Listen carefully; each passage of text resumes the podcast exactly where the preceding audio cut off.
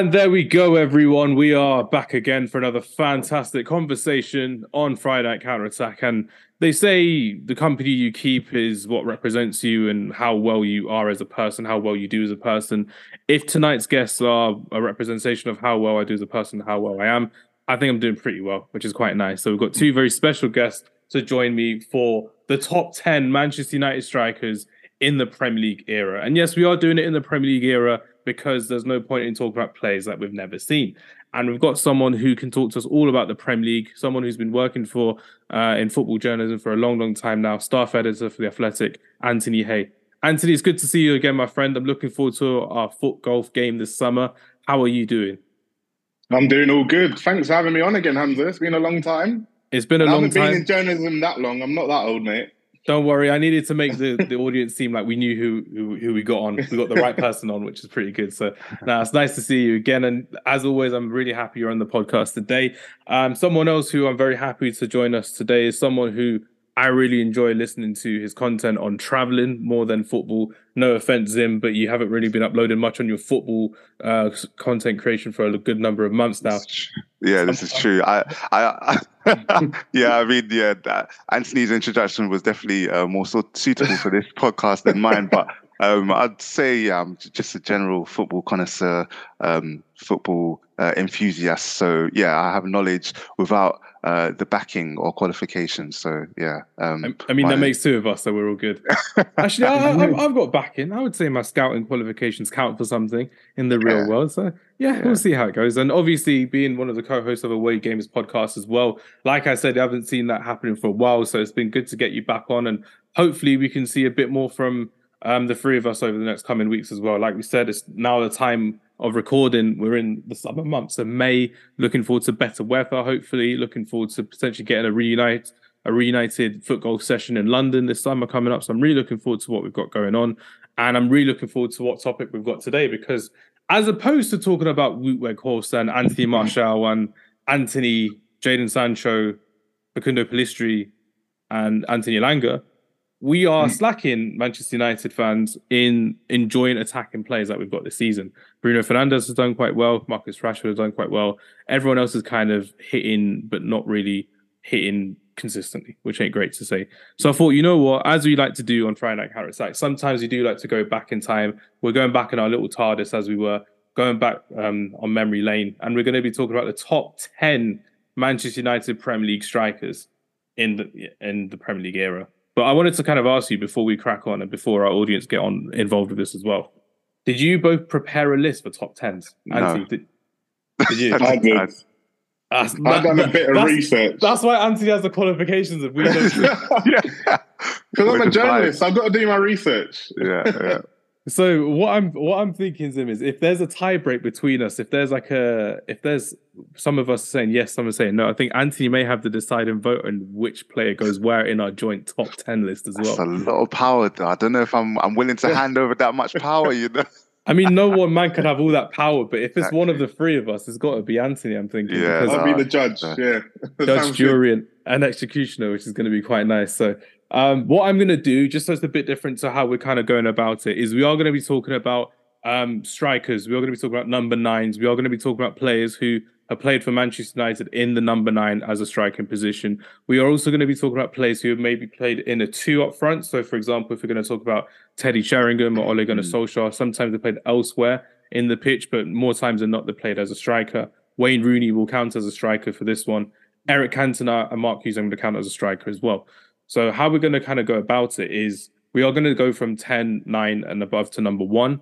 And it's going to be more of a Russian roulette type thing. So if we find a player that we think all of us unanimously agree upon 10, then it's going to go for it. So for example, if I think, you know what, Ruud van Nistelrooy deserves to be number five, Zim's going to say, you know what, I think he should be number three. Anthony, you would then get the deciding vote in terms of actually Hamza, I think is more of a number three than number five in this list as Cool. well, which should be good fun. Zim, why don't we start off with you and who you think should be number 10 in the Premier League era of strikers for Manchester United? Because I'm we're gonna go one place at a time, so we're not always going to be arguing about the top 10 list as well. But obviously Anthony gets to decide and vote. I've got someone in mind who I think would be really good for number 10, but I wanted to kind of get your perspective on it because obviously you like um, choosing players who have a bit of flair, a bit of je ne sais quoi, a bit of vavavoom. Are we going to go somewhere like Louis Saha to kind of make this top 10 list? Or are we going to go somewhere where someone like a Zlatan Ibrahimovic, who came in for a year or so on a free, uh, won us a couple of trophies, and then kind of buggered off? What's your kind of thought process for this, Zim? Yeah, I mean, well, normally my, my thought process sort of, um, I get caught between choosing a player that I have a lot of affection towards because they've just given me so much joy and, you know, there isn't necessarily a, a, tangible thing that I can say, this is why you are better than so and so.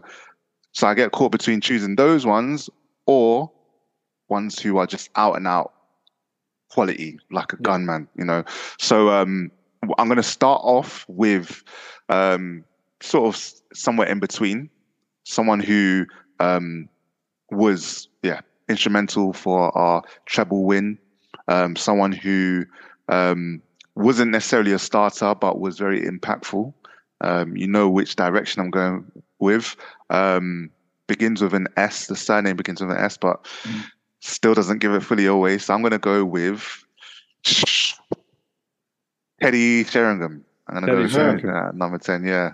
You thought I was going to say someone else, but uh, yeah. it might be a bit higher on the list. fun, fun, fact, fun fact the reason I wanted to do this podcast was because I, li- I literally listened to the Teddy Sheringham podcast from the Man United official podcast as well. Mm. And I was listening back oh. to it and I was thinking he was so impactful. Yeah, but when Man yeah. United fans talk about strikers of the past, he rarely gets mentioned.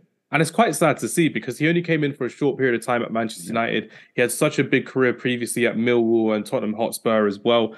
And when he came into Man United in his second season, he won the mm. treble, which was unreal. He scored in the FA Cup final, scored the equalizer in the Champions League final, and mm. assisted in a way with that little flick on to Ole Gunnar Solskjaer to win yeah. the Champions League final as yeah. well, which is unreal. So Teddy Sheringham at number 10. Uh, you know what, Antti, what, what would you say with Teddy Sheringham? Has he made your top 10 list? What are you thinking of this one?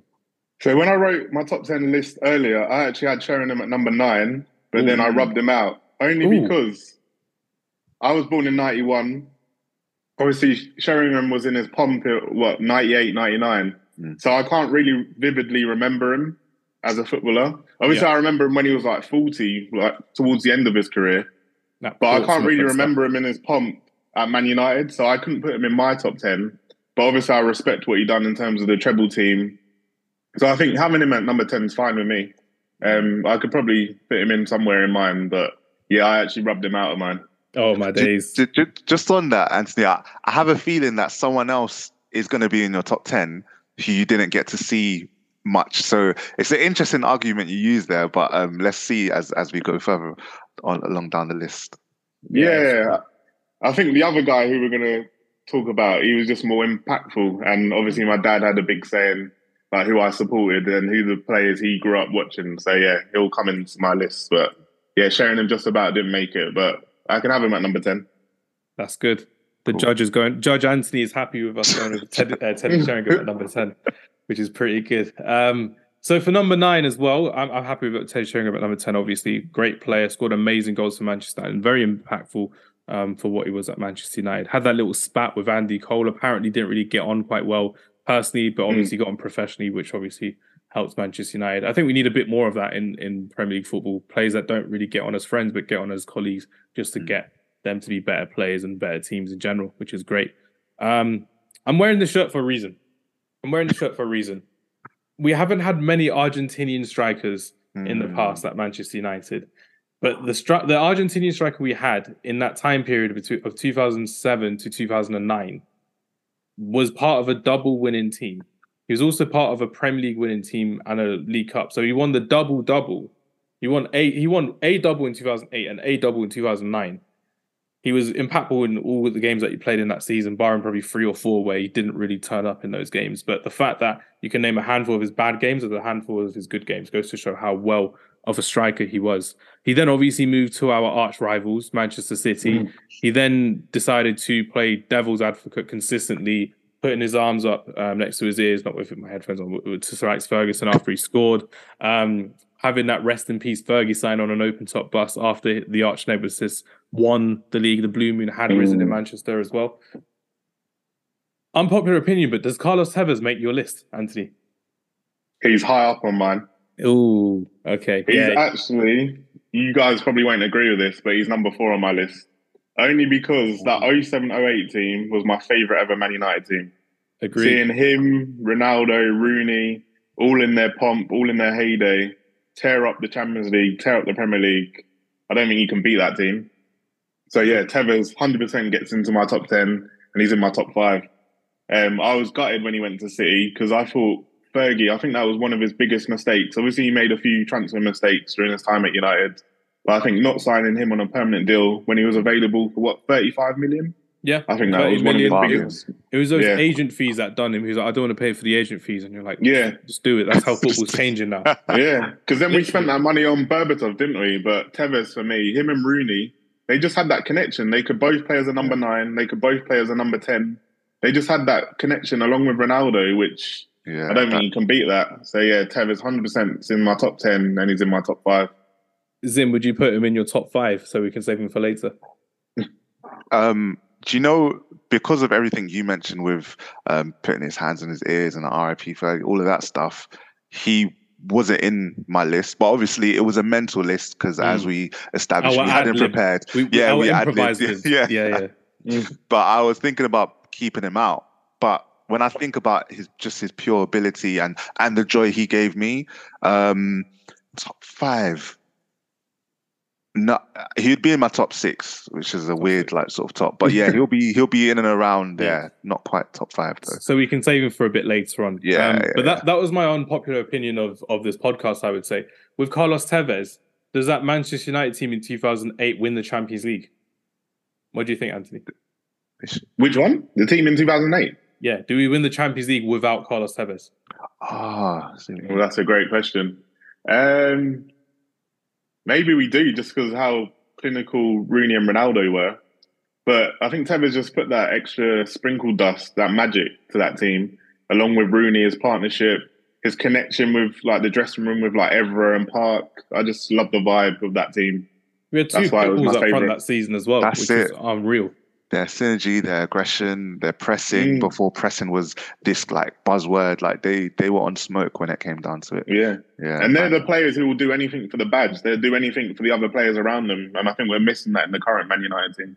Absolutely. You're seeing probably one with like Bruno Fernandes always playing out position, and then it just doesn't he doesn't get it reciprocated across the team, which ain't great at all. But when you're thinking about it, Louis Saha was mostly injured that season as well. We had a young Danny Welbeck coming through in the um in the academy and in the reserves as well. I heard a story recently, Antti. I'm not sure if you heard it uh, as well. I think it was Rio Ferdinand and Manu Vidic on Rio Ferdinand's channel saying when Danny Welbeck was training for the Champions League final against the first team, he scored a hat trick against Vidic Yeah. and Ferdinand yeah, yeah. Yeah, the day before the final. Yeah, I heard that the other day. day before the final. Insane. So it shows the quality levels that they had at Manchester United. But I'm of that opinion where I think if we don't have Carlos Tevez, it will just be a league winning season. I don't think we make that extra push to the Champions League. Again, scoring one of the penalties in Moscow as well. And he was one of the main factors in getting Didier Drogba sent off in that final. Yeah, that's true. well. That clutch player for Chelsea just wasn't there for the penalty, the fifth penalty. So it kind of worked in our favour, which is really well done. So not often you'd hear Man United fans giving Carlos Tevez his flowers, but he got his flowers for those two years for what he did for Manchester United um, as well. And I'll never forget that 5 2 comeback that Man United had against Tottenham at Old Trafford when he came on as a sub for Nani and turned the game on its head, which was crazy to see. That's one of the few times you actually saw Berbatov, Tevez, Rooney, and Ronaldo as a front four Mm.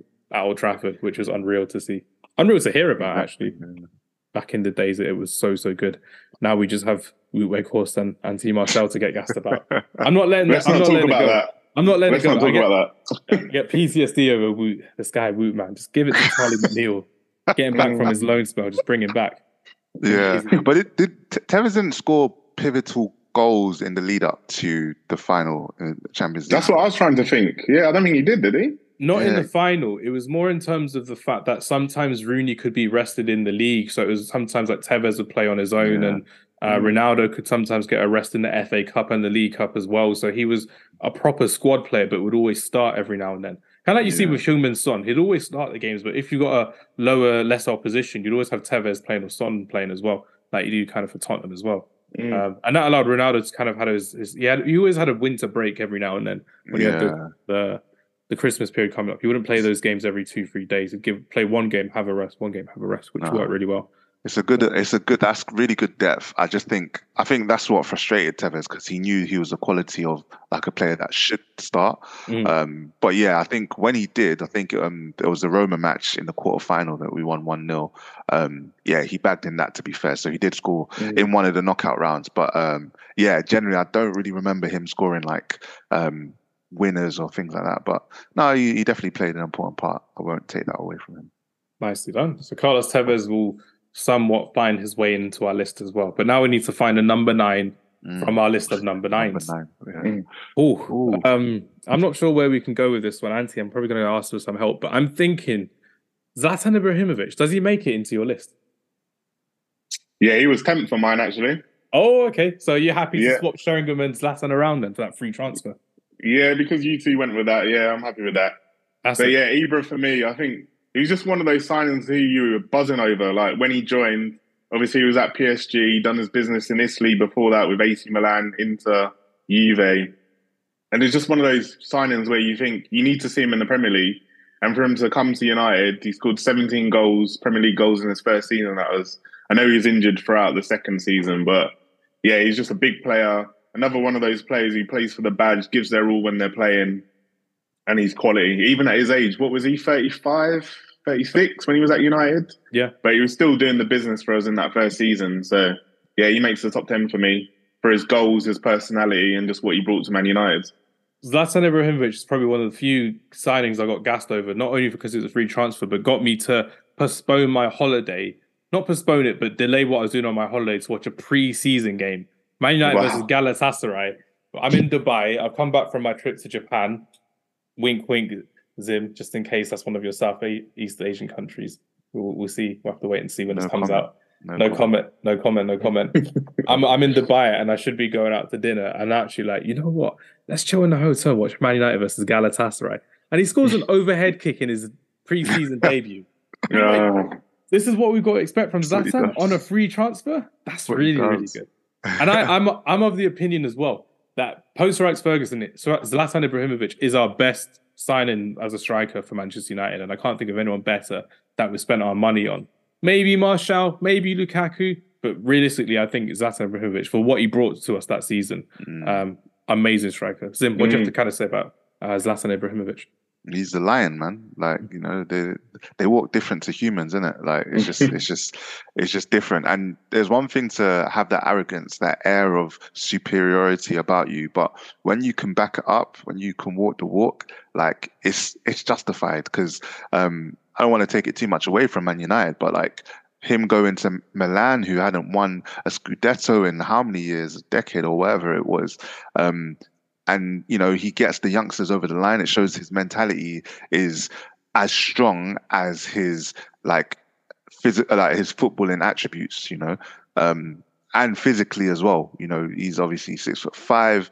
You know, you know, he's got like the strength of a lion, um, mm-hmm. but then mm-hmm. his ball control is there. And I think we haven't had like that sort of player to kind of make things calmer when the game was getting frank, frantic. Like Lukaku, for instance, is a signing who came afterwards, um, post Sir Alex Ferguson, and I think he didn't have that calming aura. Yeah, he's younger, less experienced, but you know the fact that Zlatan was able to do that whilst post peak is just yeah, it, it, says a lot about his character. Um, so yeah, no, I, am I'm, I'm happy for him to be there for sure. Top baller. And I was at the League Cup final against Southampton, and he dragged us to that. He scored what two goals? Scored um, a free kick as well. Yeah, and yeah. one of them was in the final five minutes when Herrera clipped the ball to him, and he yeah. nodded the ball home. So yeah, he won us that, and obviously he won three trophies with us that season. So yeah, yeah, no, he's a baller. No, nice, nicely done, especially with Zlatan Ibrahimovic, which is a timeless classic as a striker that we've seen in world football for so many years. And the fact that he started playing football in what 1999 and now 2022 is still playing, what three, four decades has gone through in terms of playing mm. football. That's unreal, unreal yeah. to see. And yeah, definitely happy to talk about Zlatan Ibrahimovic for this one and, in our number nine, which is good to see. Right, there's a player that I've got on my list that I want to kind of know does he does he get into this list because of how many Ooh. strikers we've got in, or are we gonna have to kind of put him to a side? Intriguing. So intriguing from my point of view is I have to kind of mention I have to mention Javier Hernandez. Does he get into oh, the ah, list? Okay. You went there. He gets No, into mine. Not for me. Not for me. Oh, this Go is on, tricky. Anthony. Why why did you say he gets into yours? So he was ninth on my list. I just think he was a super sub who we could rely on. Like throughout all those title winning seasons, he won two titles with us. Obviously, he was part of the Champions League runner up side. And Fergie could trust him. Like if we needed a goal, he would get you those goals from the bench. And he never complained. He scored how many goals would he score a season? Maybe like 15? Some of them, mm-hmm. most of those appearances were coming from the bench. And he never complained. So I think those players are vital for a squad going for the Premier League. And he was just crucial for us. How much did we get him for? Was it like seven mil? Seven million And from he- Guadalajara. Yeah, he came in, hit hit the ground running, and there was just never any complaints. So yeah, for me, he's in the top ten just because of his goal output and what he done off the bench. I think that's vital when you're going to win a Premier League. There was that there was that game against Aston Villa, if you remember as well. I think he scored a hat trick after coming on at half time when we were playing that diamond formation against Aston Villa and Van Persie. I think crossed the ball into him once. He scored a header, did a long range free kick, and uh, he headed on from it as well. It kind of goes to show the impact of substitutions over the season as well. How how they can turn zero points into three, zero points into one, Mm-hmm. and having someone like Javier Hernandez, we'll always remember that backwards header against Stoke. Yeah. Um, Yeah. That that debut goal of him kicking the ball in his face and then scoring against Chelsea in the Was that Community Shield? Yeah. Community Shield, yeah, yeah, crazy Ch- um, title winning Chelsea as well. So it goes to show we could we could we could sleep it down. They could they could hold it down basically, which is crazy. Yeah. But there's so many of these strikers that we've got to put on this list, but we have to find a proper place for some of them because I want to mention Berbatov, I want to mention Hernandez, I want to mention Dwight Yorke, and I want to mention Anthony Martial. But do they do we fit all of them in, or are they going to be around? I've I've got like I've got someone else actually. Um, and to be honest, respective respectfully, I I'd put him behind Zlatan, right? Mm. But you know, some of the examples you gave of Javier Hernandez right now, they're they're a bit comical, you know. Yeah. And and I get that, you know, yeah, he was an impact sub and he he did the business when he was called upon, but in terms of like that class, that calm in head, that you know, just that quality. I, I prefer to put that ahead of someone like Hernandez personally. Um, Who's a bit as- chaotic? yeah, yeah. As, well, as long Mm. as it comes with you know some success, and yeah, like one of my mentions is is Henrik Larsson, and it's controversial because it was just on loan and it was it was a very short stint. But I think if we didn't have him that season, um, 2007, we wouldn't have gone on to to win. Like Chelsea had won this um, the title two seasons before that, and we needed to claw it back because it was like, oh, um, Arsenal won, then Chelsea won, and Chelsea won again. It's like, oh, has Sir Alex lost it? Larsson comes, calms things down. We win a title, you know, from January onwards, and then we go on to do a three-peat, and then we go on to like develop one of our better teams. And I'm just like, he was like one of the, he was one of the instigators for that. And it was his calming presence. Like, if we could have had him for longer, we would have. I know we, we didn't, but I just think I'd rather someone like that than I know Hernandez. He wasn't. We could have had someone else instead of Hernandez that would have gotten us Mm. over the line. That's that's my thinking personally, but I hear it. So- So it's kind of to move forward with this. First of all, with Henrik Larsson, as if you know, I love Henrik Larsson, and only a year before that as well, he was the guy who assisted both goals in the Champions League final for Barcelona to win their first Champions League after coming off the bench. The talk is of Iniesta coming off the bench, but Henrik Larsson was the one who changed the game. We've gone through this so many times. We've still got my my uh, video up there as well on our Instagram page of how much we gassed up Henrik Larsson and how Sean was upset of hating Henrik Larsson, and I, and I love it as well because he killed it for Arsenal, which is great. I always love Henrik Larsson. Got so much time for him, but I think with the impact that Hernandez had post Ronaldo, Mhm. I think that had more of an impact for me. And if you remember in that 2011 season, his debut season, Wayne Rooney was out of the team not because of injury, but because of controversial off-field reasons as well. yeah, yeah, Mm. And that was more in terms of how he wanted a new contract, how he didn't feel appreciated. The fans were singing against him at certain games as well. yeah. And you had someone like Javier Hernandez kind of just chipping in with the goals week in, week out, just doing the job professionally as well. So with Henrik Larsson coming in for that three month loan spot, I'll love him and I always love him for that. And I wish to God we had him as a striker when we could have signed when we signed someone like Louis Sahara, I would say it would have been him and Van Nistelrooy up front would have been like chef's kiss. It would have been so, so Mm. sick. But unfortunately, um, I, I think Henrik Larsson's a great honourable mention, but I've got to go for Javi Hernandez. I'm sticking with my gut on this, but it's all up to Anthony. Anthony's the one with the yeah, he veto it. Pressure's on. Now Larsson's on my reserve list. He, he didn't make my top ten. As you said, he was only at United for three months. I know he did make a big difference off the bench and stuff, but I don't think he impacted the rest of the team that much compared to someone like Hernandez. I was just looking at Hernandez's stats. In his first season, he scored 20 goals in 45 games. Yeah, and he was just one of those hidden gems who no one knew about, but Fergie and his scouting team managed to pluck him out of Mexico. To score 20 goals in your first season coming from Mexico, I think he deserves a nod for that. So, yeah, we need, a, we, need, we need a scouting department like that now. yeah. But let's not get into we, we, we, we missed that as well. We are looking at some of these plays, and you're just kind of there like, oh, everyone knows about these plays, but because there's so many players outside of like Europe, like you have that um, Italian striker who's in Argentina. What's his name? Retegui. Forgot how you pronounce his name, but he played for Italy, made his debut, but is Argentinian playing for mm. Italy, and now his value's gone up like 50 million just by making his debut for Italy mm. against England, which is crazy to see. Um, Evan Ferguson will probably cost like 50 million if you need a new striker. Harry Kane, don't even want to go into it. Osimhen, astronomical figures. Napoli will want to make a profit if they want to sell him this season as well. So it goes to show we need to sc- start scouting properly, finding um, some hidden gems here, there, and everywhere, which will be good. All right, Zim, I'll let you suggest someone for around number seven, number six. Who have you got in mind um, that we may not have mentioned already? We could go back to the, the treble winning side of 1999. We could be going to somewhere in the mid 2000s where we kind of were lacking or maybe got one or two golden oldies still to come. Who's going to suggest for this one? Yeah, um, so we're we're on six already, right? Yeah, yeah. that's so I no no I seven. Have, sorry, we've got um, one seven. Oh yeah, yeah, cool. Okay, no, that Sheringham, Zlatan, Hernandez. There we go. Yeah, that makes it better. Um, so it's the other S in, in the treble winning season, and this is one of my favorite players of all time. Growing up, I used to love Ole Gunnar Solskjaer. Um, and yeah, obviously he became our manager like a couple decades afterwards. But um, yeah, just the memories that I have, even like nostalgic memories from watching Premier League years and seeing him. He, he, he sort of always managed to find the bottom right corner in his finishes. Um, and even if he was clean through on the right hand side, he would hit the bottom left corner. Like he he was really good at finding corners. Like so, I thought he was a clinical striker. Um, as Anti kind of alluded to, there's some players that we didn't get to see like live in action all the time because of our age.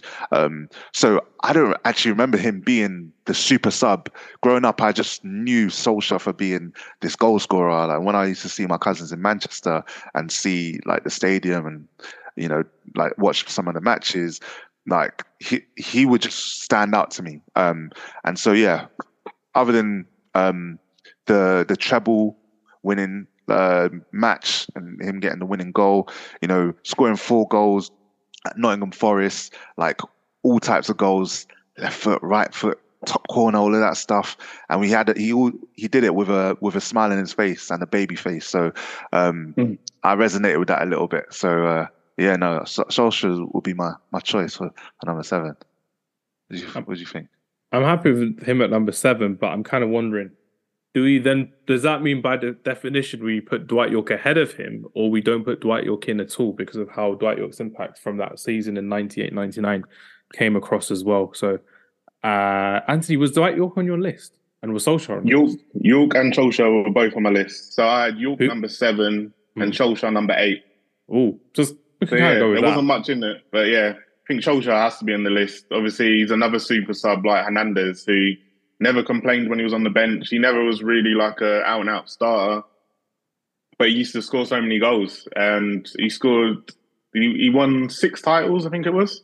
Yeah. So, and obviously went on to managers. He's a club legend. Um, and obviously that Champions League goal, he should be in the list just for that alone. So definitely, yeah, he's got to be in the top ten. And we've only got a Solskjaer as well. The fact that he stayed at the club until around 2006, 2007, because he had so many injuries to kind of deal with as well. It shows that persistence of how well he was still remembered and appreciated at the club, even though he wasn't really playing in the side for a good number of years um, as well. Because even with me, I'd have him on like FIFA, like 04, 05, and on, mm. on PES, but you never see him in real life. You had like Alan Smith, Louis Saha, Wayne Rooney, Van uh, Van Nistelrooy. Solskjaer would never be seen on the pitch because he was always recovering from an injury. And then one random day, in 2007 after Man United had won the league.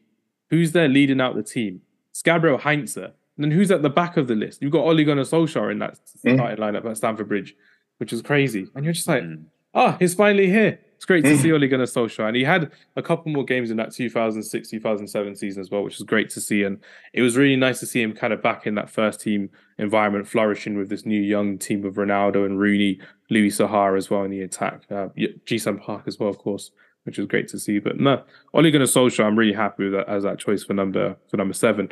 So does that mean I'm happy to put Dwight Yorke number six? There's there's no two ways about it. Dwight Yorke was a an impact signing when you wanted someone who you wanted to kind of grasp the title back from Arsenal straight away. Who did you need? Someone like Dwight Yorke to come in, score the goals that he did, provide the amazing combination with Andy Cole, who I'm pretty sure we were all going to be talking about him later on as well. But um, Anthony, are we happy with having Dwight Yorke one up from Ole Gunnar Solskjaer because of his impact that he had in the season? hundred percent. Yeah, another one who was part of that treble winning side, and obviously he done the business at Villa, and then he came to United, and he he done just as well at United. He's only at us for four seasons, but during those four seasons, he made such an impact. So yeah, he has to be in the list. And then I've got Cole just one ahead of Yorke. So yeah, they're Ooh. both in. Oh, um, did he win the free Pete as well, Dwight Yorke? The original free Pete. Y- yeah. Yeah, he did. Yeah. Yeah. I was just thinking about that as well. So we got Dwight Yorke that's done that. Solskjaer was injured for that. Teddy Sheringham left after that. Mm. Andy Cole and Dwight Yorke were there as well um, in that respect. So just so we can clarify on our list, we've got Terry, Teddy Sheringham at 10, we've got Zlatan Ibrahimovic at 9, Javier Hernandez at 8, Ole Gunnar Solskjaer at 7, Dwight Yorke at 6. Now we've got, what? Yeah, we've got five more people left to go, um, which would be crazy. But I'm I'm thinking, I, I'm thinking now, Andy Cole, I want him higher on my list than five. I think he deserves a bit more of that respect. Definitely. now we've just got to figure out who kind of got left. So let me just roll out a few. Got Ruud van Nistelrooy, we've got Robin van Persie, Eric Cantona, Andy Cole, and Wayne Rooney to an extent. I'm not I'm I'm not considering Anthony Martial. Um, he would have been No. on my maybe list because he went left wing striker, striker left wing. He's been all over the place. I won't be considering Marcus Rashford number 10 because he's also kind of someone that's kind of been there and done that at different positions as well, but not really held down that number nine position, if we're being honest about it as well. Mm. So, because the current players we're kind of talking about, not because they're on bad form at the moment at the time of speaking, it's nothing to do like that, but when you're thinking about it, if when Rashford broke onto the scene um, for Manchester United, he came on as a striker with Yeah, he did. Yeah. Then you had a season of Zlatan, you had a season of Lukaku. Then you had Martial going back into number nine, and then just rotated back to Rashford e- every now and then. And then Ten Hag brings him back in as a nine, sometimes as a winger. Um, the whole reason we got Weghorst as a winger, as a, as a loan signing, sorry, is because Rashford fries off the left. So I would Mm. consider Marcus Rashford as a number nine. Are we missing any more from the five that I just kind of mentioned? Rooney, Van Persie, um, Cantona, Andy Cole, Van Nistelrooy. Who can we? No, that's my that's my top five, I think. Oh, Tevez. You're gonna put Tevez back in somewhere, aren't you? Yes, we are. Now we've got to figure out. Do we do we have to I think we cut have to shift. I think yeah, we have to um, shift someone behind. Do we have to get rid of someone for the sake of it? yeah. Ooh. Start from start from the back maybe. Yeah, because Berbatov's not making this list. This is what I'm saying. So Nah, my reserve list was Berbatov, Larsson, Sheringham, and then I just thought about Lukaku, Cavani, Martial, but they were nowhere near it. mm, for good reason as well. Um, yeah. I mean, it's it's unfortunate though. Post Sir Alex though, like those signings probably could have been better. But anyway, Mm. that's a that's a whole nother. Lukaku scored 26 goals in his first season for Man United as well. It's just the fact that he never had the longevity to continue doing it Mm. under But it different was- managers. But but we've established it wasn't just about longevity because Sheringham wasn't there for that long, and you know, it's just I think the success needs to accompany the goals as well. Mm. I We agree. just didn't have that. Yeah. It's it's the fact you're looking at Lukaku and you're thinking in that season when we had Chelsea in the FA Cup final, he came off the bench. Like it was Mm. Lingard, Sanchez, and Rashford as our front three against Chelsea. Yeah, And it's the most yeah. boring FA Cup final. He lost it, and he came on in like 18 minutes with Anthony Martial. Yeah. So it goes to show he spent 75 million on a player. Mm. He can't even turn up for us in an FA Cup final by starting for us. So it goes Yeah. to show that Mm. with the longevity argument that we had, yeah, fair enough. But even when you got the short term players like Teddy Sheringham or Dwight Yorke, they came in with a straight impact and they Yeah. won us trophies, which is great. So That's it, no, I definitely get your point of view there, Zim. Uh, definitely understandable. Right, Carlos Tevez has to make this list as well. I totally forgot about him. I should have written him down. Um, my, do we? I, it, it, doesn't look right without Teddy Sheringham. That's the thing. It so Hernandez has to. Should we take out Hernandez then? Because I yeah. I had Sheringham before. Yeah. Then I scrubbed him out and put Hernandez. But if you two want Sheringham over Hernandez, I'm fine with that. Yeah, yeah we're not getting rid of Zlatan by any means necessary. Yeah, no. Um, so do we put Te- Tevez at eight? So we've got Sheringham, Zlatan, Tevez, Ole Gunnar Solskjaer, Dwight Yorke? or do we go Sheringham, Zlatan, and then just get rid of Hernandez, and then Ole Gunnar Solskjaer, Yorke, then Tevez? Well, Tevez was full for mine, but I was biased towards him, so you two can decide. Tevez at uh, six. I'm going for Tevez at six. Tevez at six. Yeah, you can do that. Can do That's that. fine. The internet will hate us, but we so where's Yorke? This. Where's Yorke? Yorke is seven. So we've got Sheringham ten, Zlatan nine, uh, Ollie at eight, Yorke seven, Tevez at six. Put Yorke above Tevez. Put Yorke above Tevez. I was like, tra- I was saying treble, it? I was saying a treble. you know, a treble. He scored twenty goals in in the 98-99 season. I think he might have got like 20 assists or something. He, he got a, a, good amount of assists in that season. It was unreal. Mm. But I think it's slept upon because I think assists weren't really, I don't know, they weren't really respected in the same mm. way they hmm. are now with the GA and all of that stuff in the yeah. modern era. But no, Yorke very, very slept on for that season and it was a pivotal part. Um, Especially yeah. in that comeback against Juventus as well in 1999, yeah. that iconic commentary as well. Uh, which dummy, uh, everything about it. Yeah, that dummy at Barcelona as well. Exactly, that's another thing. Cole and Yorke, just iconic partnership. But um, for five, I'm gonna.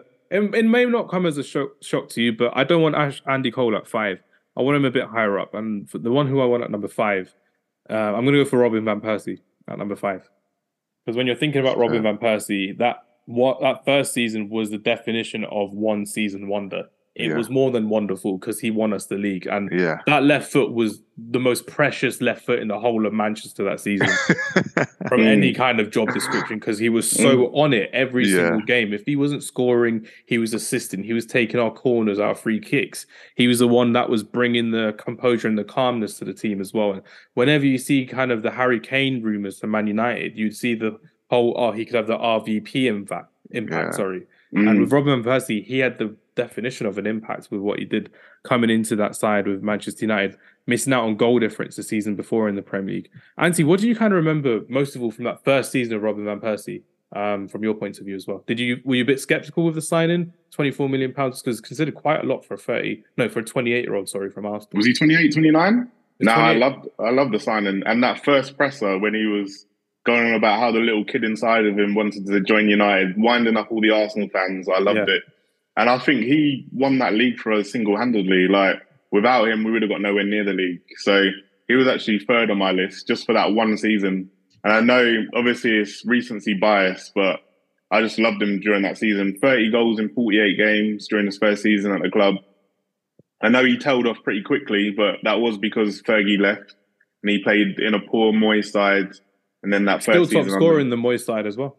Yeah, yeah and, and, everyone was that, poor in that side as well. Yeah, it's true. And then that first season under Van Gaal, um, but yeah, he was third on my list. He's definitely in my top five, just because he won us that title um, single handedly. I think. Zim, RVP yeah. or Ruud van Nistelrooy? Who's higher on your um, makeshift list on your so, list? so I remember I told you about like having an affinity towards like someone how they play, and then one who's just outright just a better player or better striker. Yeah. Um, um, Van Persie, I have more of an affinity towards. I feel feel like although they sort of won the same things in that um, they, didn't win a Champions League for us, they it was limited to the league, um, which is obviously incredible. I think we we were afraid of like the trajectory of City and and the fact that we could just get it back and um, uh, as you said, a one season wonder. Like he came to do his job and he did it. Like that's I I I have Van Persie higher in my heart, but then for this list, I wouldn't mind like Ruud just just just being there because he was an absolute gunman. And when like if we're talking about overall play, I would choose Van Persie. But this is about greatest striker. So I'm I'm happy to have Ruud ahead. And what you mentioned about Harry Kane as well was interesting because there's a lot of S house housery with the fact that when you type in Van Persie on Google, it will still say number 20 for Man United. It will have pictures of him at Man United instead of Arsenal. That is Mhm. amazing, bro. Yeah. Like that that's taking a mick. So when I think about Kane, right? If he were was to come to United and help us win the league or whatever, Mm. Tottenham legend, yeah, yeah. But All time goal history scorer will- for Tottenham as well. yeah, history will remember him in a Man United shirt as like it's number, number nine or whatever it will be. But Martial might still be there. But like, yeah, that that will be. I love that, and I feel like, yeah, Ruud can't replicate that because yeah, we were we were winning. Like they were, we weren't trying to really catch up with anyone. This was pre Invincibles. This was just you know routine for Ruud. Like he was just a gunman. Yeah. So um, I'm talking myself into thinking that Van, Van Persie should be higher than Ruud. Yeah. Yeah, I think um I'd actually choose Van Persie one higher than Ruud. To be honest. Ooh. That's just me. Yeah, I talked myself into it. I mean, you did as well. It's crazy because with Ruud van Nistelrooy as well. Like you said, he also had to deal with the invincible season at the same time and the Chelsea dominance that came into effect as well. He was still Mm, scoring goals in those seasons at the same time. But with Ruud van Nistelrooy, you would remember the type of goal that he would score within the penalty area, left Yeah. foot, right foot, instinctive poachers finishes. Everyone will remember that Fulham goal running from the halfway Mm. line. He has described it recently as his favourite ever goal Yeah. Um, for Manchester United with. Gary Neville as well on the overlap. So Mm. I'm I'm really happy with what we've got going on here, but I'm still leaning towards Van Persie being below Ruud van Nistelrooy because of Ruud van Nistelrooy's mostly because of him trying to get us back into European dominance because of that amazing 2003 season of scoring in I think every Champions League game that he played in that season, Yeah, that was breaking the record. Mm. So Yeah. um, Anthony A, obviously you've got to decide and vote. I'm going to leave your name on the tagline when you post this on social media because then if they need anyone to argue at, they can argue at you. So who's going number five on our list? Are we going to go for Ruud van Nistelrooy or are we going to go for Robin van Persie? Well, Van Persie was third on my list, and Van Nistelrooy was higher. So I'm gonna say Van Oh. Persie. Oh, We'll go with Van Persie now. Going RVP number five. And with Robin van Persie as well, he would never score the same type of goal. yeah. That's what I loved about him. Volleys, diving headers, free kicks, overhead kicks. You're looking at someone who could do everything as a striker from whatever position as a striker as well. He had the whippage, he could do the pinpoint accuracy passing as well. His whippage was crazy. Do you remember that goal against who was it against? Was it against Newcastle or against Wigan when he just comes out the edge of the box, Arjen Robben style, Yeah, yeah, yeah. whips it Mm. top left. I'm just like, oh, this is insane. That was that's what you had with Robin van Persie, and is a I just fantastic remember that player. Villa goal as well. The Rooney ball over the Yeah. top and then the volley. That that just one Who of doesn't league, remember that? Yeah, pretty much one of the league. So That's probably the most iconic goal to ever win. and and the fact that he came with um the number twenty. Um. Mm. did did he score twenty goals? I don't, I don't remember how many goals he scored. No, it was on twentieth title. It was 20th title, 20th yeah. So title, that was the significance of it. it? But Mm. yeah, it was like written in the stars, man. You know, it's crazy. Yeah, crazy player Robin van Persie definitely was, and Arsenal fans will never forgive him for that. Even though he goes, "Oh yeah, I enjoyed my time at Arsenal." Arsenal fans don't like him anymore, Yeah. and we love it. no, he That's what always talks for. about Man United. He's a United fan now over Yeah, Arsenal. come so on, yeah, yeah. you gotta love that. Whenever there's BT Sport uh, punditry that needs to be done for Manchester United, it's Robin Yeah, van Persie yeah, turning up. It's Yeah. not Arsenal. It's not going to Emirates anytime soon. That's how you know he's a United legend. No, no, Is- so- He's welcomed at Old Trafford anytime. Robin van Persie. Nah, we love to see it. just, just on that, just a quick caveat. Don't get too side sidetracked. If Ronaldo was like to be like brought back, BT, would it be cool for him to speak on United, or is he? He's more of a Real Madrid legend. He can speak for both. If he's in England, could he'd be- speak for uh, Man United, of course. You think he can be a legend of two clubs? Of course, you can. Yeah, Yeah. I think you can. Yeah. So you wouldn't? Okay, just so you wouldn't say Van Persie's a legend of Arsenal at all? Then Nah, No. that's- why not? He won an I just think FA he, Cup. he sport. FA Cup, you Those know, quotes. first season. Yeah, those quotes when he joined us, I just think The little boy that inside of him. affinity. Yeah, Mm. Arsenal fans aren't having him anymore. I'm trying to think. Are there other Man United players that were legends at two clubs? That's got me and another caveat now as well. Legend of two clubs. It's a bit. It's a bit like. I mean, choose one. Zlatan obviously has been legends at multiple clubs, so he doesn't really count. Um, Yeah. Mm. When you think of Zlatan Ibrahimovic, you could think of any different club and not be wrong. You could think of PSG, AC Milan, Inter Milan, Man United for, for an extent as well. Um, Yeah, I think you're right. I think it's harder to for it to be in the same country, but mm. it's. I mean, with Zlatan, it, Mm. it probably is. Andy Cole, maybe Newcastle and Man United. I Andy, know about Newcastle. I'm not sure. Yeah. no, I think he's he's just a United legend. yeah.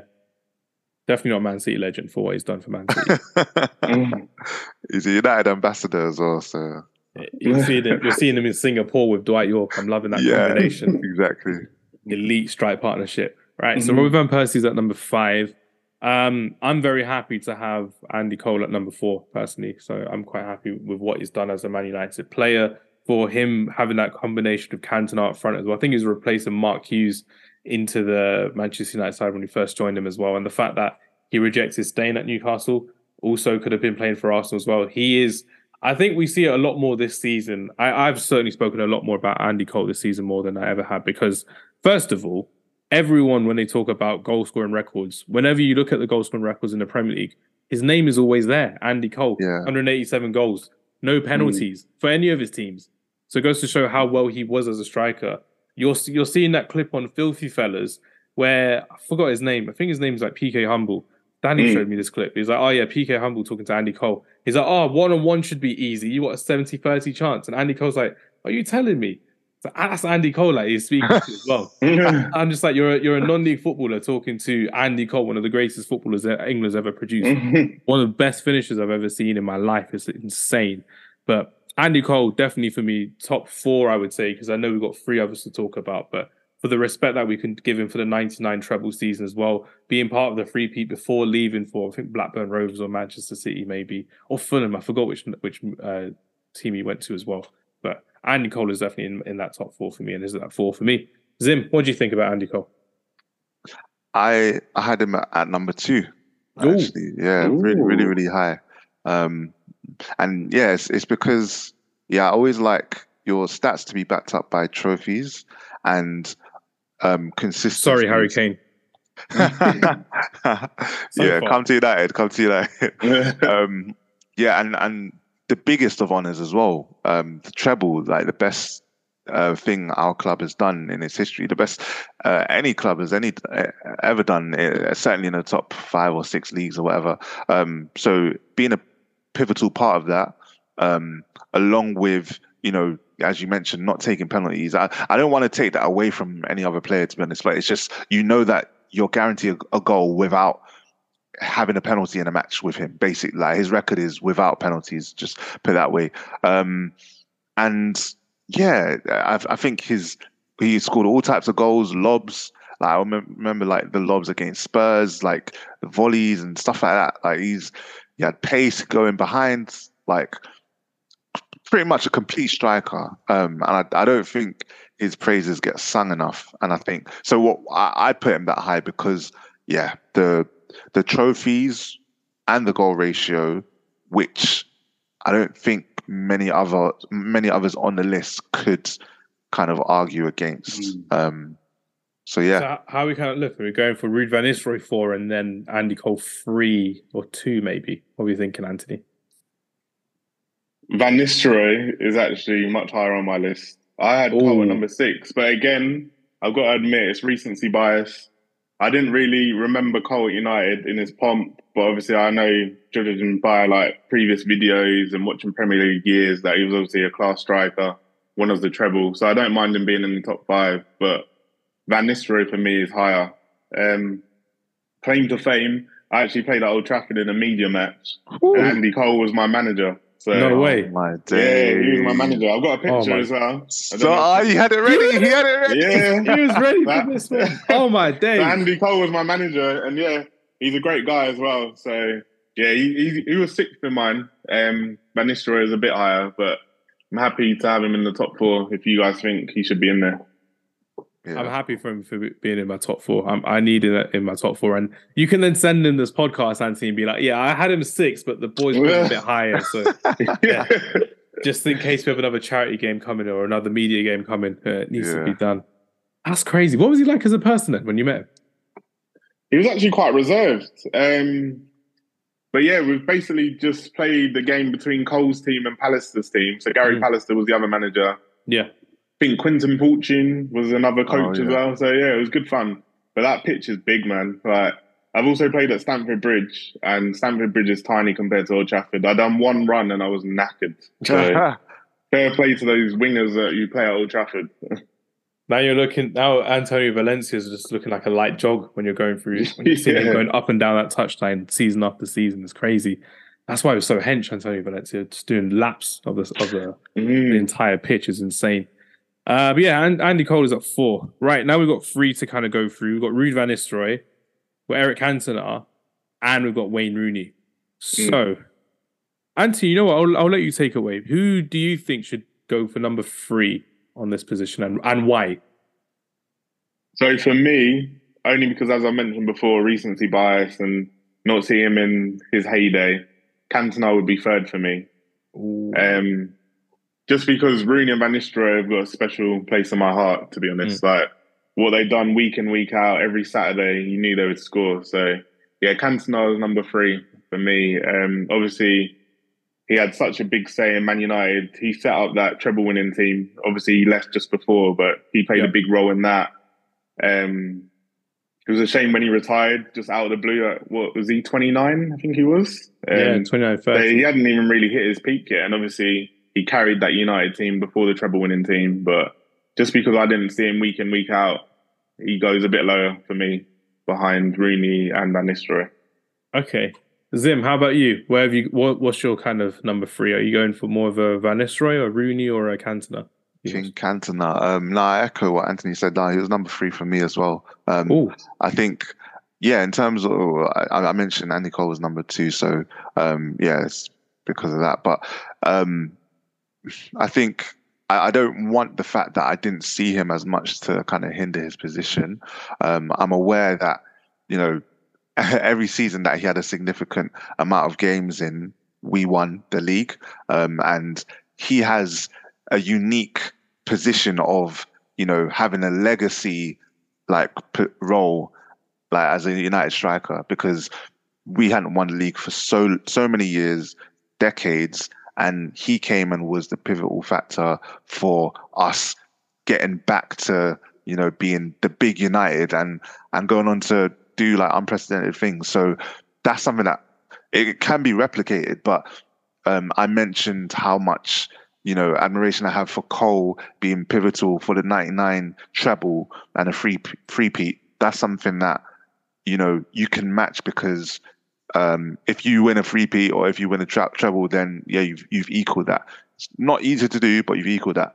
Whereas a club who you know are a giant, a, a massive establishment in a certain country that haven't won for ages, are a sleeping giant, and you wake them up, that comes few and far between. You can't just do that on a given year.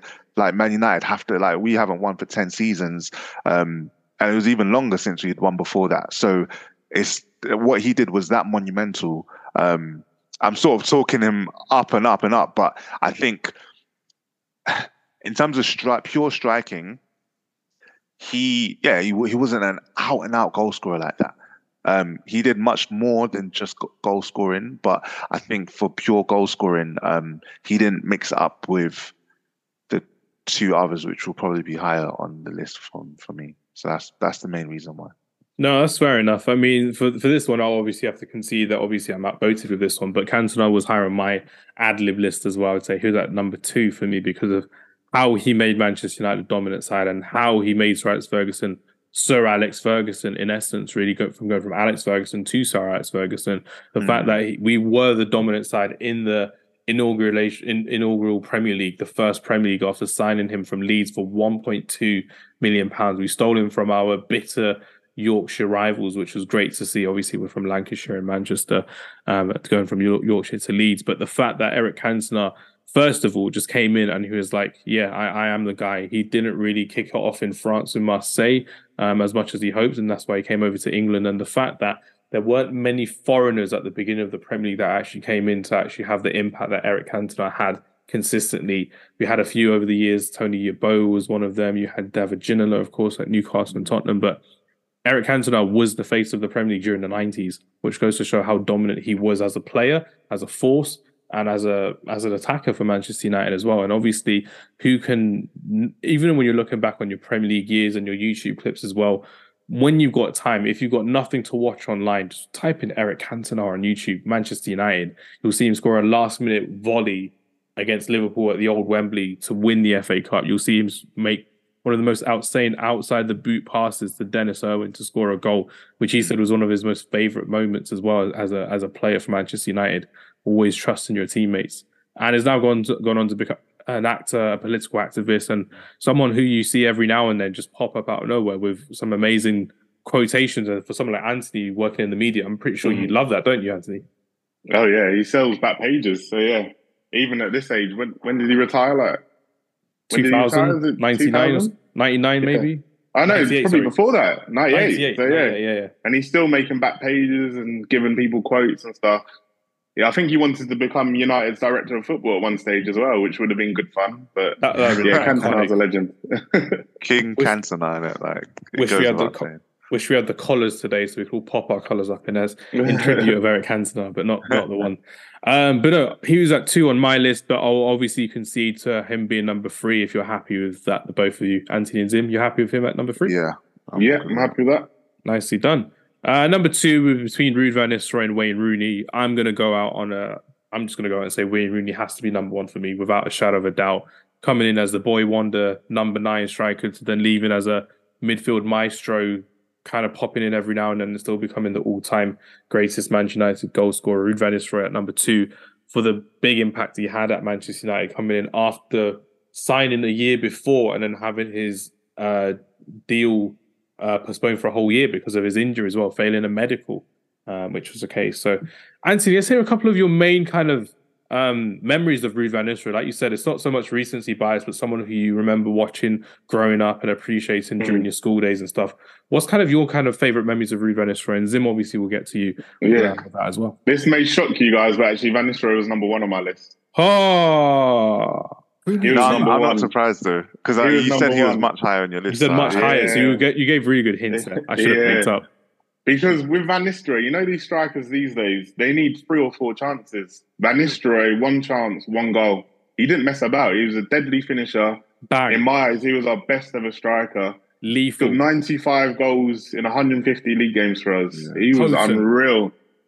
and I remember just like on the playground, was, I was obviously going to school with like loads of Chelsea and Arsenal fans. And to have Van Nistelrooy in your corner during those days, because you knew you'd guarantee you every weekend he would score. Yeah. And he even said, I think he was on Rio's podcast, he said if he didn't score, Van Nistelrooy would be upset. Even if they won 3 0, he'd be upset because he was an elite striker. And obviously, Rooney was good. I'll give him his credit. He led us to leagues. He could play as a number nine or number 10. But Van Nistelrooy as a striker, I just loved him. I absolutely yeah. loved him. Obviously, we had to wait a year for him, which was disappointing. But even coming back from that knee injury, um, after he'd done his cruciate ligament when he was just about to join United, mm. he was still class in those. I think he had four. He had four good seasons for us, and one of them he was injured for a bit of it. But he scored 23 goals, 25 goals, 20 goals, 21 goals just in the league. So for me, yeah, he was number one. What Man United could do to have a striker like that in the Premier League over the last four or five years that we missed that as well don't have a striker who's lethal in the box who can gobble up chances in a way that can take the chances that need to be taken. And that's what happens now in the Premier League as well. You're seeing someone like Haaland scores continuous amount of goals, which is amazing, yeah. fantastic to see. But when you're seeing someone like Vlahovic have a purple patch, everyone's like, oh yeah, could he catch him? No. Darwin Nunez, could he catch him? No, they get shifted out to being a winger. And it goes to show that there's so many strikers out there that need to have these kind of chances. Harry Kane's fantastic example of hard work and dedication of being a kind of squad player, mid player at Spurs to being the main man, and Haaland is doing such um, such amazing work, and that's what competition does in the Premier League. The Henry, the Van Nistelrooy, the Michael Owen competition they had for a season or two before Owen left was really quite fascinating, really, with how many they would score um, over the season as well. Sometimes Henry would beat Van Nistelrooy, sometimes Van Nistelrooy would beat Henry. Crazy to see how we had that in the early 2000s in England in the Premier League as well. Zim, how about you? Any kind of fond memories you have of Ruud van Nistelrooy, despite the Arsenal fight that you've spoken about previously as well, and how you wanted to fight Arsenal players after that's, that game? That's a really, really good memory of yours. Yeah, no, that's uh, obviously not a fun memory. Um, the Fulham goal is definitely iconic because I, I used like I loved Van Nistelrooy, so like especially playing with him in FIFA and just you mm-hmm. know with Rooney behind him, just that. Did you ever do your hair like him?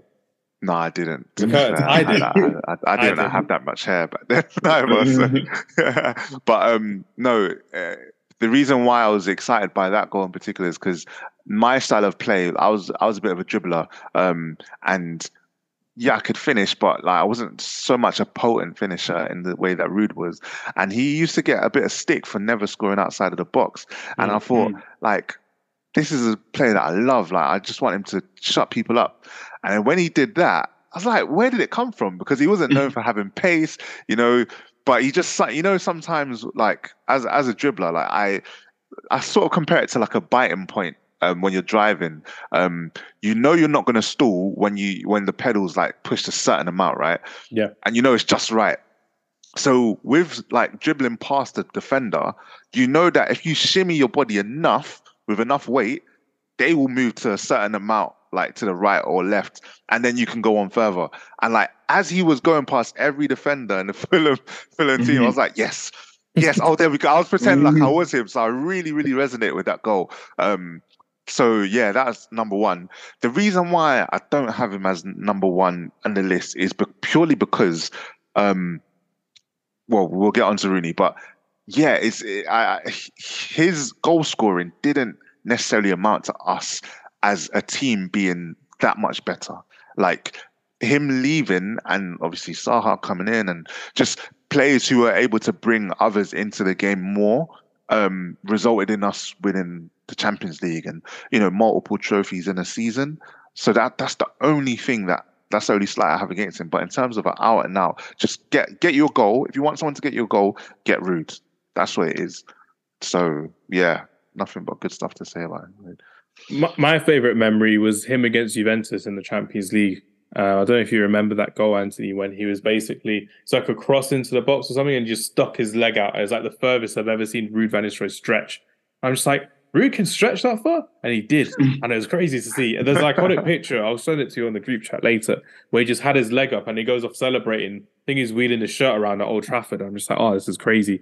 Stretford yeah. then against then finalists um, Juventus against Gianluigi mm-hmm. Luigi Buffon, who would then return to save a couple penalties in the Champions League final later that season as well. But with Ruud van Nistelrooy, I'll happily have him at number two. Fantastic striker I had um, in mind as well. And one of the reasons I wanted to talk about strikers in this podcast as well, the fact that you can see so much in his movement that he had in his game, and it wasn't always the most, like Zim said, the most amount of body weight he would move, but sometimes he would do it just to like um, defer a, uh, a, defender away to allow him to actually mm. po- like post up, basically get a tap in, get a little header, get a little ricochet in, and he'll get it in, and that's what van would bring you in the in the in the team, which was amazing to see. But um, Anthony, are you going to agree with us and have Van at number two, um, or are we going to? Yeah, you convinced me. It was a toss up between Van and Rooney, but yeah, yeah, I can have him as number two.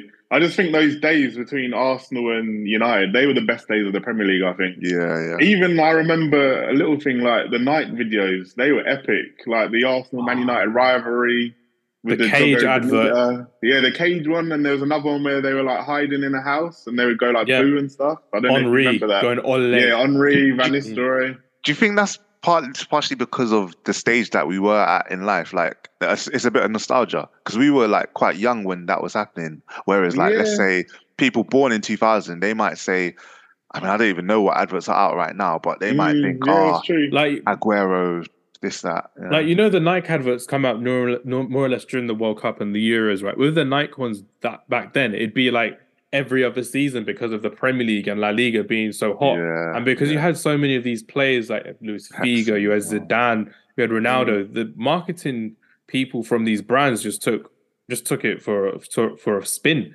and that's what mm. fans loved and they appreciated it. You had that Pepsi advert, David Beckham taking Pepsi a free kick with Pepsi. Mm ponchos and something. It's insane. You had the um, the stadium one with Portugal and um, Brazil um, mm. as well.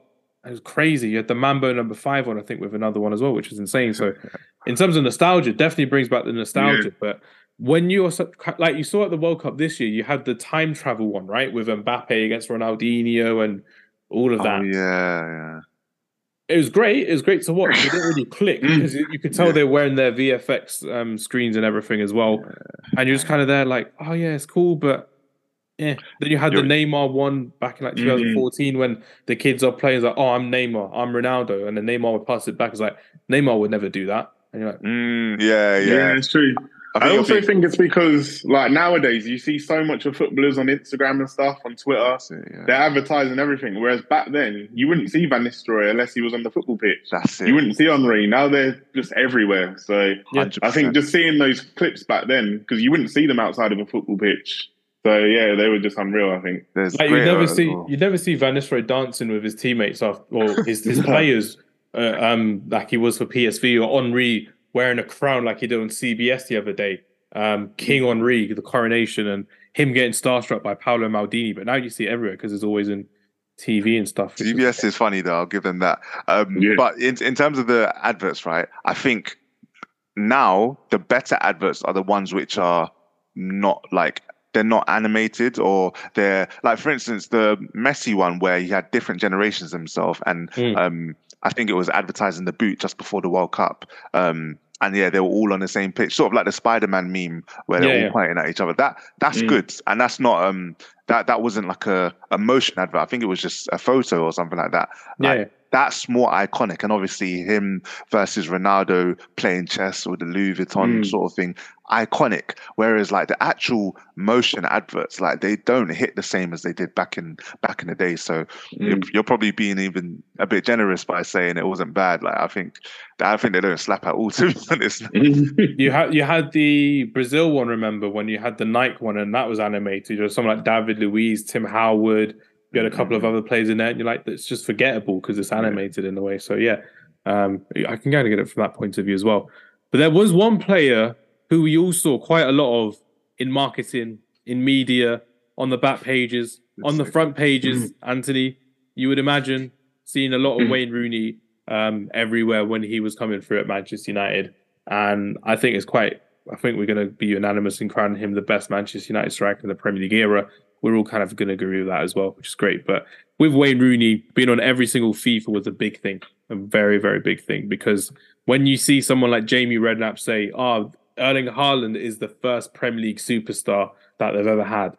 I mean, hello, Wayne Rooney is on every single FIFA. He was the golden boy of England for a good number of years, even before he joined Manchester United. When he went to that European Championship 2004, he slapped up Lilian Thuram. He would I think 360 Zidane, which was insane. And you're like, hold on, this is a kid versus Zidane. And you're like, this is insane. We lost the game, but the whole world took notice of Wayne Rooney that night. Kind of like when Gareth Bale made everyone notice him against Inter Milan when they lost. Yeah. Mm. Insane. But with Wayne Rooney, what he did and what Sir Alex Ferguson did to spend that 27 million pounds um, to sign him that summer, glad he didn't go to Newcastle. Glad he came to Manchester United. That debut um, against Fenerbahce. Fenerbahce. Oh. Mm. That's in my heart. That's that's one of those that will be in my heart for scoring mm. three amazing goals, one better than the other. A free kick on his debut, a ripped shirt as well. I don't know why he had a ripped shirt when he walked. Insane to see. And then I still remember him giving the ball away for their second goal, um, Fenerbahce's second goal. The game finished like 6 2. And it was insane. And you're like, if this is what we've got with Wayne Rooney to come, I'm all for it and all Man United fans are all for it. He had his ups, he had his downs, but he had his time in the sun more times than not at Manchester United. But unfortunately, for sometimes he was a supporting member in that team. But when he was the main man at Manchester United, he took it with both hands, especially in that 2010, 2000 and, no, 2009, 2010 season. Do you remember that period when all he was doing was scoring headers, headers against mm, AC Milan, yeah. headers in the Premier League? Unreal to see, and you're just like, this is the number yeah. one striker in the country, and now he's that added headers to his game. Yeah, that was after Tevez and Ronaldo left, didn't it? And he had to step yeah. up and be the number nine. Yeah. Exactly. Yeah, yeah. that's the mantle. That's when he went back to being a number nine, as opposed to being like a second striker with Carlos Tevez as well, and tracking back all the time. And that partnership he had with Park Ji Sung and Nani, Park Ji Sung and Valencia, Nani and Valencia, that was quite fun to watch as well because it was a counter-attacking style of play that Sir Alex Ferguson really liked to do, um, and that's kind of why he got rid of Ruud van Nistelrooy to an extent because he wanted to build on Ronaldo and Rooney moving forward, and that's what he did um, to extent. But Anthony, I just wanted to kind of ask you a bit more about your meeting with Wayne Rooney, if you're allowed to kind of share that with us, if you don't have to sign an NDA or anything like that as well. Yeah, so I was on an NBA trip to Washington, and I think Rooney had just joined Washington as a player. Yeah. So yeah, I just collared him. It was him and his son, Kai Rooney. And yeah, he was all right. He gave us, it wasn't a pre planned meeting, but he gave us 10 minutes of his time. He wouldn't speak about Man United then, but yeah, no, he's a legend. His son called me Kevin Hart. Apparently, I look like Kevin Hart. So yeah, it was a bit dodgy because I don't think I look anything like him. But now Rooney was a good guy. He's really personable. You know, I'm making anyone... a video about this. I'm making a side by side with you and Kevin Hart. I'll find yeah, the most got... Kevin Hart looking that picture is... of you, but yeah. it still won't look like Kevin Hart. Yeah, no. But no, he's obviously a legend, and he was just so approachable as well. You'd think someone of his stature, he'd have loads of security around him. But obviously, in America, it's a bit different. Like, not mm. many people will class him as like LeBron James or Kobe Bryant on that level. But mm. yeah, no, he's just a family man, I think, and he's just a normal lad from Liverpool who obviously had an unreal talent. He made it to the top of English football, and yeah, props to him. I had him at number two, but yeah, he can be number one as well. What was your favourite moments with Wayne Rooney um, at Manchester United? Do you have any one or two that kind of stand out for you? Obviously, we'll talk about the City um, goal, we'll talk about the Newcastle goal, but anything kind of after that? Because for me, I really loved his games against Arsenal personally. I love the fact he would take it to them every other game. That was fun for me, especially for all of us being Londoner Man United fans as well. But did you have anything kind of after the main kind of top heights that Wayne Rooney hit that you kind of appreciated, Anthony? I was going to say the Newcastle goal just because of the clash with the referee. I just think that was funny. I think he was about to be substituted as well. He was obviously mouthing off the referee, and the way he hit that ball with venom into the top corner, that's one of the standout goals that will be remembered for a long while. And obviously the City bicycle kick. I know it came off his shin, but still another big goal. I think we won that game. Was it 3 2? 2 1. 2 1 was it? Yeah, yeah, and mm-hmm. that was the winner, wasn't it? So, that was a winning goal. Yeah, no, he was a legend. Obviously, there was a bit of a, a bad mark when he, he wanted to leave. It looked like he wanted to go to City. He was pushing for that move, but he saw sense in the end and stayed. So, yeah, he's going to be a legend forever. Definitely. And Zim, obviously, the highest record um, goal scorer and play that we had. And I'm going to say player loosely because he was a striker at times. He was a midfielder at times. He was a number 10 at times as well. But was there a kind of essence in Wayne Rooney's attacking play that really got you going as a young kid, as someone who liked to dribble? Because Wayne Rooney could dribble even to his mid 30s as well. I remember one of my favorite moments personally is watching Wayne Rooney live against Tottenham Hotspur after he had that um, incident about getting knocked out in a video with Phil Bardsley, and then he mm. played against Tottenham with a Louis Van Gaal side. So Carrick scored, Fellaini scored, or Fellaini then Carrick, and then Wayne Rooney scored. Went he went past Bentaleb like he wasn't there. He nutmegged I think Eric Dier, or he nutmegged one, went past another one, slotted it past Hugo Lloris, and this is him at like 31, 32. And he's been playing since he was 16, 17 years old. So he showed that he still had it even to the age that he was. And he had that iconic boxing celebration as well. But was there any iconic moments for you that really stood out for Wayne Rooney um, and for yourself as well as growing up? I had him on the back of my shirt. Every shirt that Ooh. I got, every Man United shirt I got was mm-hmm. Rooney. And yeah, talking about when he was just briefly, um, when he was planning to leave or thinking about leaving, like that was devastating. And I had trust issues thereafter. Like that's how much he meant to me. Um, but yeah, no, I, I'd say obviously the ones that you mentioned go without saying. Like the Newcastle one definitely stand out to me. Um, it, it just, I, I love imperfection. I love like when we think about football, right? We think about um, romance and um, you know, like it, it's an emotional game. Like, why do we support who we support, whether it comes to teams or players? Like, they give you a feeling, they give you moments, right? So, because otherwise you can support anyone else, right? And with Rooney, because of his imperfections, because he was flawed, but then he would like sprinkle a touch of brilliance, like quite regularly, actually. That's that's what drew me to him. You know, he can do everything. He had the lot you know, and he and and people used to get at his looks. People used to say stuff like Shrek and stuff like that. I was like, what? Why are you? Why are you thinking about that? Like, look at what he does on the pitch. Like, it's beautiful what he does on the pitch. You know, you could call it a juxtaposition, but like, yeah. it's it's fascinating what he does from counter attacks in the Champions League against Arsenal. You know, when you're running the full length of the pitch, you see Ronaldo in a fast corner, left foot, perfect weighted pass after sprinting the whole pitch, mm. you know, to to you know, you're out of breath, but you still had that composure to to get the ball with the right weight to Ronaldo to finish it off. I've played Sunday League. I know I know the pitches are better in, you know, Premier League and Champions League, right? But to get that on point is so difficult. Like mm. when you when you play Sunday League and you know play against you know they're decent players in Sunday League, like people that can kick ball, and then you realize like these lot are levels ahead, but they make everything look so easy. It's just I just have to just give it up to them. You know, like Rooney, the fact that he was so accurate with things like free kicks to um yeah, volleying from outside the box to you know long range passing, keeper, keeper mm. exactly.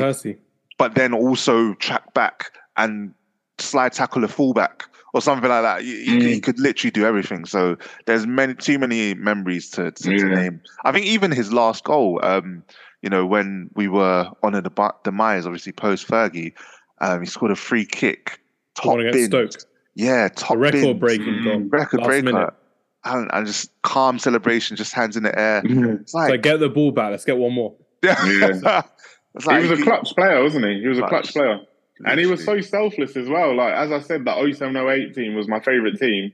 Most of the time, Rooney had to be on the left wing, even though he was yeah. a number ten, even though he was a number nine. He was yeah. covering Ronaldo because he knew Ronaldo wouldn't track back. Mm. Yeah. So to be part of that team, to be so selfless, helping Rooney, helping Tevez, yeah, he's a clutch player, man. So yeah, you've changed my mind. I think he's number one. Numero uno, the floor genius from yeah. Liverpool, Wayne Rooney. Oh, just just just to add, sorry. Um, yeah, the fact that he could do everything, but when it came down to goal scoring, he could do that too. That that's key. That's what separated it for me and him, him and Ruud. Yes, Ruud was a bagsman, but Rooney, when he was asked to be the main number nine after Ronaldo and Tevez left, it was like, yeah, cool, I mm. got this. He's like, chill, I got this, and he really did. So, yeah, yeah that's it. Nah, that's it, man. What a way to talk about Wayne Rooney and talk about the top 10 Man United strikers from our list, anyway, which is great to see. But again, with Wayne Rooney, I think got more than 250 goals in, in Manchester United colours for him to be um, someone who's been revered as England's top goal scorer until Harry Kane took over recently as well. It kind of goes to show that he was kind of that, again, flawed genius in so many different ways and just got under he got underappreciated a lot. Even now, he gets underappreciated a lot with what we do, and that's why I love talking about him with like-minded people who appreciate Wayne Rooney for what he was as a footballer, mm. and obviously with Anthony Hay giving us the impression of him as a man, it makes it so much more sweet to actually know how much he actually did care about other people, talk with other people, give them a time of day. It's great to see. Um, yeah. Well. And even though the media was so harsh on him, he still gave me time. He could have been like, "Nah, just go away," because he knew mm. that I was from the Daily Mail.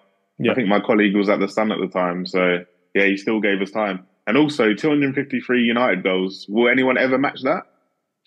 I think it's going to be very. Wout Weghorst won't match that? That's all I'm saying. Wout Weghorst won't How's Rashford doing? Like, I, I, I think he he'll probably be the closest, like if he stays. But yeah, it's going to be very very difficult. It's a good point. Very very difficult. Yeah, it's crazy to see. I mean, uh, when we when we all met last summer as well, we talked about who would eventually replace Ronaldo, and we were talking about like uh, Christopher Kunku. We were talking about Martial could still lead the line. Um, I'm not even sure if we can find another striker like that who can actually look at getting the 250 goals unless we find someone like a Rasmus Højlund from Atalanta. Yeah, Maybe I mean, if you do go for like a Vlahovic and we build around him over the next couple of seasons as well, it's going to be very, very difficult to see the future of Manchester United getting to maybe even close of north of 100 goals because of Marcus mm. Rashford, what 2015 16 season to 2023 season. Six, so Rashford's on 122. Mm. So he's still got another what 130? 130. So maybe that's doable, I suppose, if he's at us for another like five, yeah. six, seven seasons. It's, five, it's six doable. seasons. It's definitely doable. As long as he's got yeah. more strength and depth and he's got the support around him, he could he could maybe eclipse that before again 30 years old i'd say is what 24 25 now so i reckon he'd be able mm. to do that which would be quite nice as well um, but yeah just to go through our list one more time number 10 we had teddy sheringham um, treble winner, impact player coming into the team.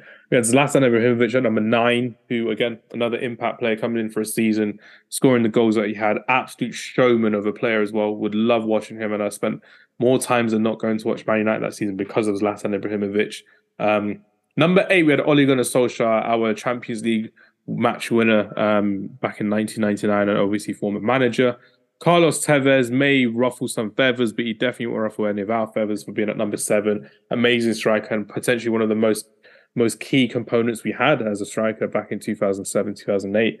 Dwight Yorke, we had at number six, um, who were really happy to have again another impact player in the 1999 season. Zim, why don't you round off the number five to one for us, please? So who did we have at number five? Uh, I believe we had Was it Dwight Yorke? No, no, we have Van, Van Persie at number five. Van Persie had, at number uh, five. Yeah, Van Persie number five. Um, then we had uh, Andy Cole number four, and we had uh, Eric King Cantona at number three. Then we had Ruud at number two. Um, I used to think that celebration people were booing him because he was so good. Like uh, you can hear it in the back. I was like, all around the stadium. Even he thought he was Yeah, booing. Came out and said that, I think, as well. It's like, oh, yeah, no, we just love you, Ruud. And um, yeah, finally, number one, well deserved, um, Wazza. We have Wayne Rooney. Remember the name. He goes by the name of Wayne Rooney. Mm. Unreal. And that's that's the thing. Like sometimes you won't see players like this anymore because of the whole. We've spoken about this before, Zim and Anthony. You'll know as well. The whole system type of football that you see nowadays. Everyone has to fit a system. Everyone has to play in multiple positions. Sometimes the floor genius isn't there. Sometimes the definitive goal scorer isn't there anymore, and kind of gets kicked out of football. Unfortunately, gets talked down upon, which ain't great. But football is about entertainment. Football is about showmanship, and a lot of these players that we have in our te- top ten list were showmen in in their own sense by scoring Mm. goals and scoring goals of different varieties, um, which are great to see as well. Right. Just one other player to mention quickly, just because I didn't put him on my list, but I was going to say honorable Louis- mentions anyway, but yeah, Yeah. go for it.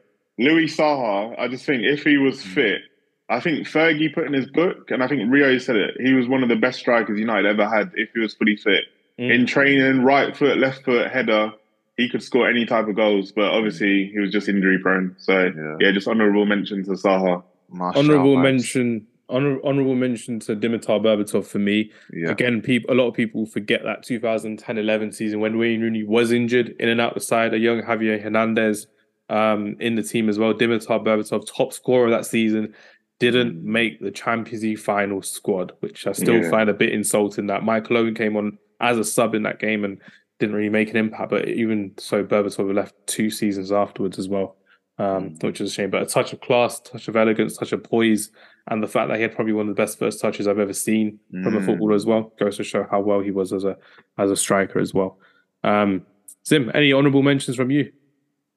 Um, I was just thinking about Martial because of, uh, well, I don't even know if it's my honorable mention, but I'm thinking about how um, injured Saha was, Mm. and because we were in a winning team, then it kind of no one really spoke about it as much as with Martial now. I know his impact wasn't as much, but I do remember the season where him and Rashford bagged like over 20 goals, and I was like, oh, this could be our our strike partnership for the future. Um, so yes, it's a it's a bit of a shame that it's kind of fa- fa- phased out a little bit, fizzled out, um, because yeah, post Sir Alex, we haven't had great signings, but this could have been a potential one for for the future. So yeah, he was just on my mind. Um, I don't know if that counts as an honourable mention, but okay, what could have been, what could have been, let's say. Definitely, definitely. trying to think who else. Now we're not going to go down the road of Danny Welbeck, Federico Macheda. That's a bit too Yeah. bit too much. I mean, Mark Hughes obviously was before my time, but he'll definitely get an honourable mention. Brian McClair, of course, again before my time, but he'd get appreciation as well. That's kind of it, I would say, in terms of who we can kind of mention from the Mm. Premier League era. Oh, Mame Biram do you remember him? Oh, what a player! I remember more at Stoke for getting ruined by Anthony Martial. If you remember that as well, Anthony Martial made him do the splits. He Oh, yeah. one goal, I think, against Burnley, if I remember.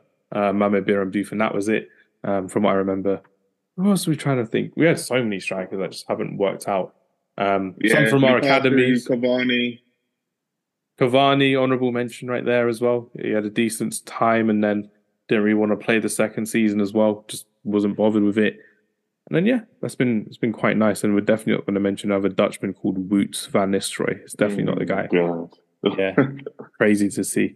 Right then, everyone. Before we wrap up our podcast, Anthony and Zim are going to share one more suggestion for who they want this summer for Manchester United to sign as their striker. Mm. So we've got a, quite a few to go through. I may have to do my own little video on this as well for the podcast. But I think when you've got people like Marcus Thuram on a free, you've got Harry Kane potentially going out of contract, who said he still loves being at Spurs, deluded as he is, or maybe he's doing really good PR.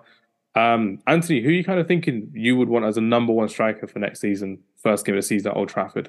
Who would you What want? unlimited budget? Anyone? I can. Unlimited budget. Who would you want? I'd go for Harry Kane. Obviously, Mbappe would be the dream. Um, Mm. Haaland, I absolutely love, but I just think Kane, as we said about Van Persie, he knew he came in, hit the ground running. Kane guarantees you 25 goals easy. Yeah. Like, imagine him linking up with. and up the with assist as well. Imagine him linking up with Bruno, with Sancho. You could probably get more out of Rashford. I'd personally go for Harry Kane. I know a lot of people want Osimhen because he's younger. Obviously, Kane's 29. He's had his ankle injuries, but I still think he can go on for another four or five seasons. Like players are lasting longer now. He's quite a fit individual. I know he's talked about going into NFL eventually, but I'm sure he'll do that when he's like 40 or something. So Mm. yeah, I think Harry Kane for me, he'd be what's he going to be? 100 mil. I know obviously Tottenham are hard to deal with, but I'd stack all my money on him. They'd rather sell to us than to Chelsea, who are looking for a number nine as well, um, which would be the case. Then, did you say you'd go for the same? Go for Harry? Yeah, Kane? yeah, for sure. I think, um, yeah, with Kane as well, he's you mentioned assists and everything. I think he's, he's the whole package what we need. Um, and yeah, I, I think the ankle thing is a bit overstated as well. I don't remember the last time he was injured. To be honest, like he's um, yeah, he, he, he's very available. He's got a good availability, so I'm not worried in that front. Um, yeah, there's like obviously other mentioned names like um Højlund, Rasmus Højlund. You actually mentioned him earlier on the podcast. Like, but these wouldn't be number ones. He was would be like you know backup strikers because yeah. Yeah. we, we can't just Harry Kane will come in to start, but we definitely need more depth than that. Um, and yeah, hit him. I think Højlund's more of a similar profile to Osimhen in that. Um, yeah, he's like a, a very physical, um, very quick. He's actually quite good with his feet. Um, but I think Harry Kane, in terms of what we can guarantee, is what we need. That's Mm. pure and simple as that. Yeah, and Napoli will try and sell him uh Osimhen for an arm and a leg as well. So it'll be one of those where if you were to go for someone Premier League proven, then someone who you need to kind of risk it on for a year. Because again, Mm. we've seen who have we seen? We've seen a lot of players come from Italy where they haven't really done that well in terms of when you're trying to buy strikers from them as well. It's been quite Mm. difficult. Even the West Ham striker, Scamacca. Kamaka, yeah, forty Everyone million. was raving about him. Has he done anything? You got Danny Ings in the in January to replace him because he wasn't even doing that well um, in terms of what they were looking for as well. Romelu Lukaku, obviously, he left Italy, coming back to Chelsea, did do at Chelsea, not doing that well uh, in Italy again, getting used to it all as well. Goes to show that when you've got someone like Edin Dzeko, who didn't really do that well at Manchester City after the title winning season, doing quite well at Roma, doing well at Inter Milan, another good like, kind of go. It's a big difference, I'd say, from Serie A for strikers than in the Premier League than any other position from what I've seen as well. You'll get defenders and midfielders coming from Serie A who are pretty good, but strikers is a big golfing quality in terms of Mm. scoring and settling into the league as well. Mostly because of the physicality of it, you would imagine, which would be the case. Um, few honourable mentions for me. I'd like to see someone like Marcus Thuram come on on a free, maybe as a second striker. He's 25, 26 years old, always been the main man for Mönchengladbach as well. Ideally, ideally, I would like to see Harry Kane come in. That would be the dream because if you get Harry Mhm. Kane in, like you said, he elevates everyone around you, like you would see a Teddy Sheringham or a Van Persie do as well. And for once, you would actually see Bruno Fernandes not being the main kind of focal point in an attack as well. When you're seeing teams now, saw West Ham the other day just all over Bruno Fernandes because they know Wout Weghorst. It's like that meme you see when someone's open in basketball because they know he's not going to score. That's what it's like when you see Mhm. Wout Weghorst play for Man United, and it just goes to show that with Martial, his finishing's been poor this season as well. When he has been playing, it's not been great. Um, and when Marcus Rashford isn't on it, we have not much else elsewhere. But when you got Harry Kane in the team, that would be perfect. That'd be really, really good. Um, which would be great. Right, everyone. Thank you very much for listening. Anthony, I just want to say thank you very much for your time as always. It's been great to see you again. Zim, as always, it's been great to see you and look forward to seeing you both hopefully later this summer, which will be great. Um, and I think we're good to go. Everyone have a lovely week. Take care and goodbye. Cheers.